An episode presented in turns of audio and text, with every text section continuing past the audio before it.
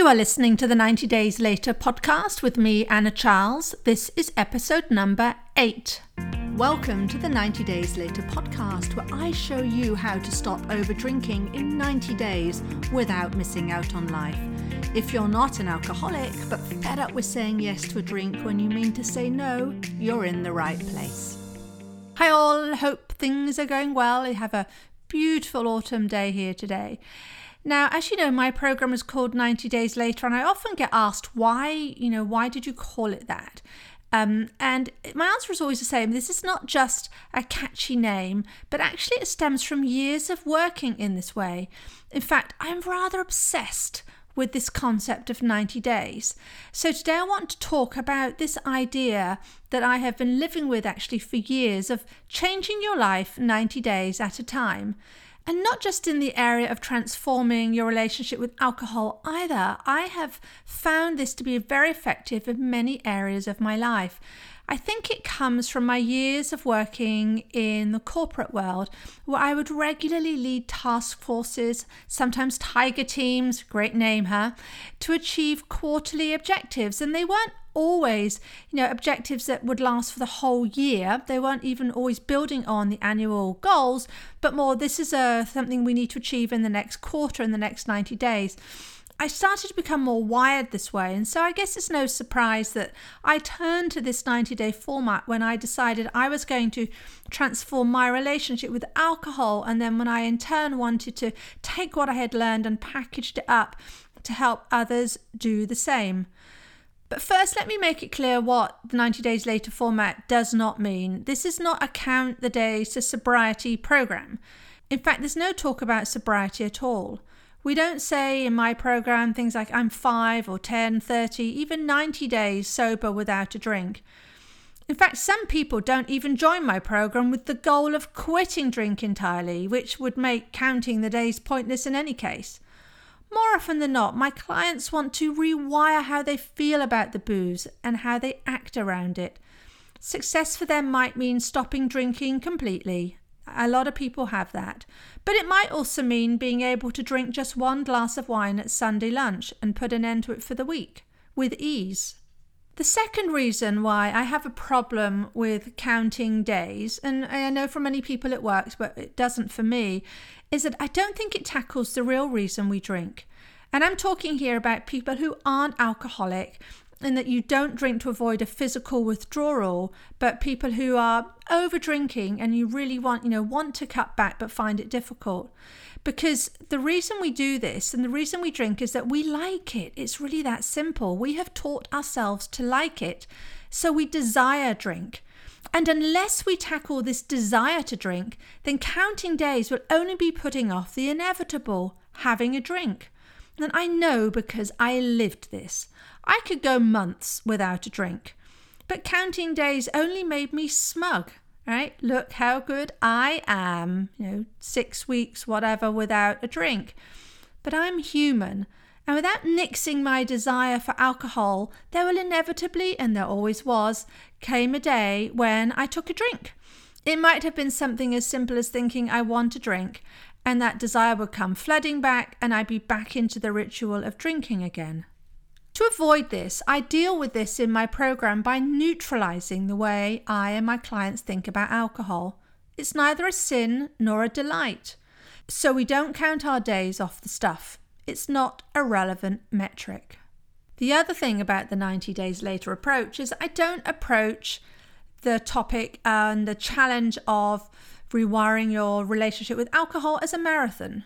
Now, you hear this a lot, right, with goal setting. It's a marathon, it's one step in front of the other. You know, every day, every day it makes change, and you're moving one step towards your goal. And I get it. This is a great approach for many goals. I use it in my own personal and business life. But I found this didn't work when it came to drinking because it inevitably turned then into a count your days sober uh, way of thinking. And as I've just explained, I don't find that helpful. And how you feel about your drinking is so important. Right? Many people come to me after years of over drinking. They just want to drink less, but they've struggled and haven't been able to do it. They imagine it will take years and years to rewire because, after all, they've spent years and years doing the thing they want to stop. They imagine it'll be hard, especially if they've tried and failed. And even if they've got a history of just trying to drink a little less each day and not achieving that goal. It can feel exhausting before they've even started. It's just like if I said, I want you to do a marathon right? You're going to start right now. You can run really slowly if you want, but you're on a marathon between now and when you finish. And you'll likely feel all sorts of I can't do it thoughts. It's too far. It's too much. I'm not ready. I'm not trained. I haven't been able to do it before. You know, I'm not fit enough. I, you know, I need this. I need that. I can't.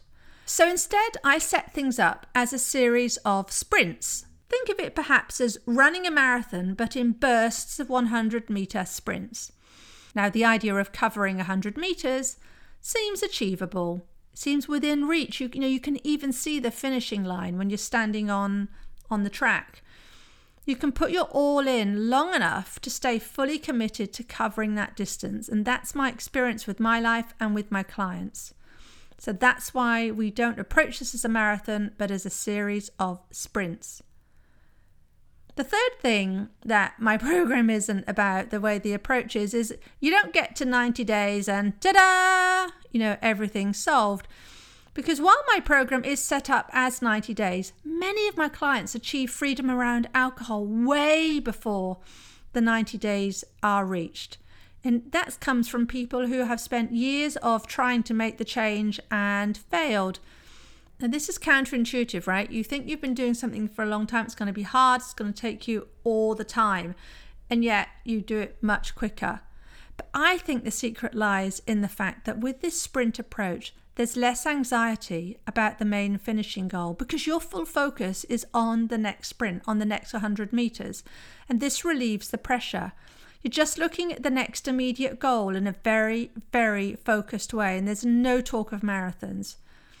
And this is especially relevant as many people, when they start working with me, are not entirely sure they're all in on their goal. That might sound a little weird, right? You work with a coach to make a change, but you're not entirely sure if you want the results. So let, let me explain how this plays itself out. These are the people who want to change. They want to only drink one glass if that's what they say they will, but they're afraid of succeeding because they're afraid of having a boring life. The idea seems dreary and not necessary because they have taught themselves to think that not drinking means boring and tedium. So we don't think about the end goal at all that would, in their current minds, harbour all sorts of dreary, you know, days spent out nursing and orange juice while everyone around them has a whale of a time. No, no, we just think about the behavior we're working on in the immediate term. So, what are the upsides in taking this 90 day sprint approach? Well, firstly, the 90 days acts as a sort of a safe container to try new things out, to find out what doesn't work, to assess and pick yourself up to keep going, sprint after sprint after sprint. And you get the guidance from me to do this. And we get started fast. And when I say sprint, I mean sprint. I'll give you a three step quick start approach so you can start to live out your new life from day one. So the 90 days gives you a form of carved out focus But the really important thing here is that you're still in the real world. You're still dealing with all the circumstances, your environment, the triggers for you that set you off to want to drink. You're still dealing with the same people you hang out with, your job, or the stresses and strains of life. Doing it this way, making this kind of change in the real world setting is really important. It's absolutely not necessary that you clear the decks until everything's set up for you to be able to focus on it. No, no, as right now, whatever's going on in your life, bring it on. I don't believe in doing this kind of work in the lab. And I experienced this in my working life years ago by working on a product around refrigeration. And I saw how much of a huge difference there is in how products work in the lab. So, how a fridge would work in a lab where it's clean, there's an optimum energy supply, there's no dirt, you know, the environment is very positive, people treat the product, the fridge, with respect. They open and close it carefully. They don't kick it, you know, they don't whack it. They don't put it next to a fat fryer where it's going to suck in all the dirt and grease. That versus how a fridge really lives out its life in the real world with all the misuse, the pushing it around, the misplacement, the dirt, the not cleaning it, you know, letting it go to rack and ruin, the poor environment. The efficiency and the useful operating life of a fridge in the real world is very different to what manufacturers predict when they see fridges in the labs. To operate in the real world, the fridge needs to be much more robust. And so it is with changing your relationship and views over alcohol. You could take yourself off to some retreat where there's not a drop of alcohol and completely withdraw from society while you do all the work. But unless you're staying in that place forever, sooner or later you're going to come face to face with alcohol. And what happens then? Right? because you don't get to control your environment. You can't strip away all the alcohol from the shelves. You can't stop others drinking. You can't stop yourself seeing ads or even seeing people on the TV drinking in films and so on. So much better to become resilient and robust in how you approach and think about alcohol in everyday life, warts and all. And you don't even need to take this retreat approach to see that this is what you're doing to yourself in another way. This also manifests itself in the way you might say things like, Well, I want to do something about my drinking. Absolutely. But first, you know, we need to move house and then we need to get the children settled in the new school. Or perhaps you say, There's a lot going on at work right now. It's just too stressful. I just don't think I could cope without the alcohol. Saying these things makes sense. It's just your brain trying to protect you from feeling pain at the disappointment of letting yourself down again. So it creates these excuses as to why you can't do it now and why you therefore shouldn't even try to start. But of course, the irony is that if you don't start, you're never going to succeed in this goal, so instead you're choosing to fail in advance. Working within a 90 day container also drives a focus on application over knowledge. And you may know this, I mean, but I'm going to go ahead and say it anyway because I think that's part of the problem. Now, you can read all the stuff, right, when you want to do something new. You can learn up on all the ways to do this. You can seek out all the top tips, find out how other experts have done it. But that's so very different to doing it yourself, feeling how it feels to make the changes, to applying it. You can watch all the YouTube videos on any new skill, whether it's baking a cake or learning how to ride a bike, but only when you do it do you really begin to learn. The same is true of drinking. You don't know how to change your behaviour yet around the booze as you haven't learned. And there's such a huge difference between saying, well, that sounds good, that makes sense, I'd like to try that, before moving on to the next thing that catches your eye, there's a huge difference between that and deciding that actually for the next 90 days, I'm going to have this as a focus. It's the 90 days that will underpin the rest of your life. Because you need time to try things out, time to fail and pick yourself up, to expose yourself to failure.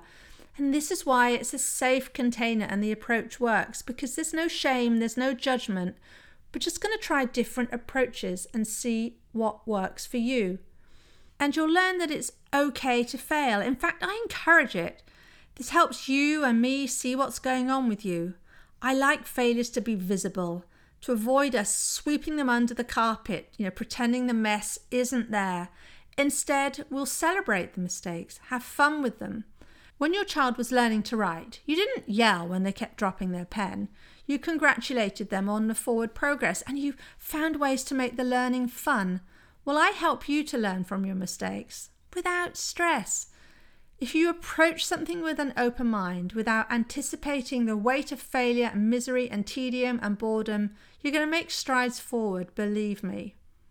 Another key element, and something that actually often shows up as a way for people to sort of sabotage their forward movement, is the relevance of your past to your current goals.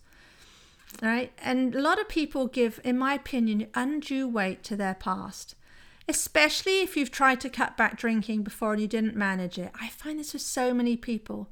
they come with the weight of heavy expectation on their shoulders. I, I see it in their faces. I see it in how what they say, right? Things like, I've got to do it this time. I really have, Anna. I've got to.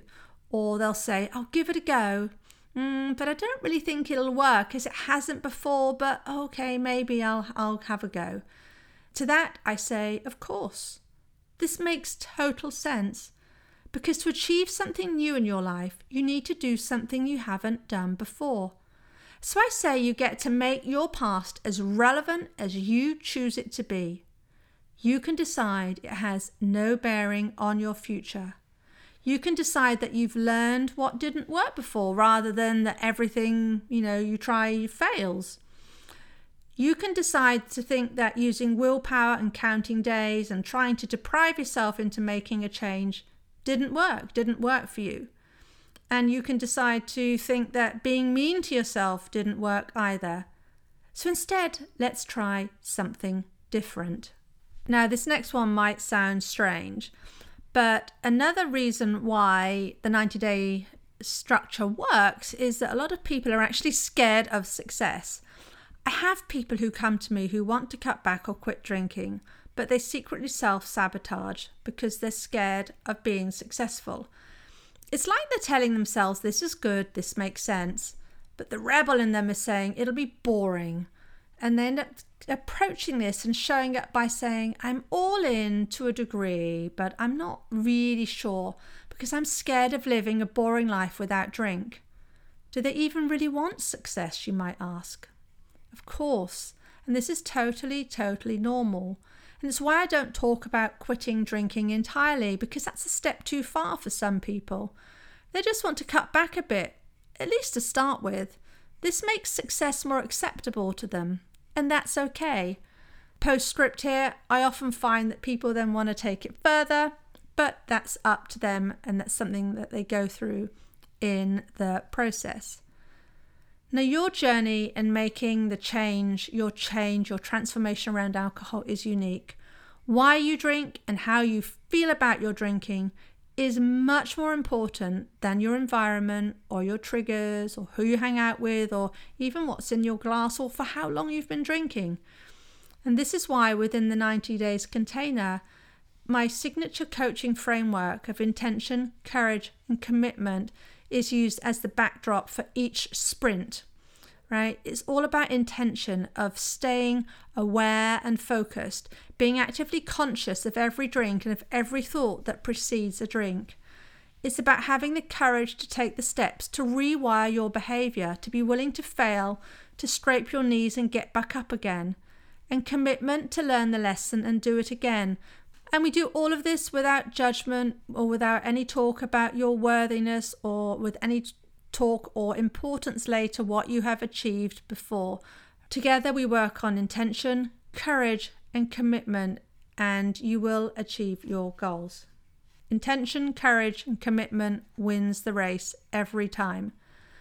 So, in a 90 second summary, this is all of these reasons of why I'm obsessed with the 90 day approach not as a count your days to sobriety program, but as a safe container to enter into a series of sprints that will rewire how you see yourself and alcohol. And it will give yourself time to sell yourself on the changes you're making, you know, to be really ready to succeed. If you're sick and tired of over drinking and you're ready to experience freedom around alcohol, working with a coach is a way to do this fast. If you show up and do the work, I guarantee you'll get the results you want within 90 days, often much more quickly than that. Results that will last permanently. So, if you're ready to back yourself into becoming a new you for the new year, start by booking a call with me to see if we'd be a good fit to work together. You'll find a link to my calendar in the show notes. It's one step away from creating that first sprint to your new life. Thanks so much for listening. I'll see you next week. If you want to achieve total freedom around alcohol fast, having a coach is the way to make it happen. So I'm inviting you to a discovery call to see if we'd be a good fit. This is a completely free of charge, no strings attached call. You can sign up in the show notes or by emailing anna at 90dayslater.co. And if you enjoyed the show, I'd really appreciate if you'd leave a rating and review to help others find the 90 Days Later podcast.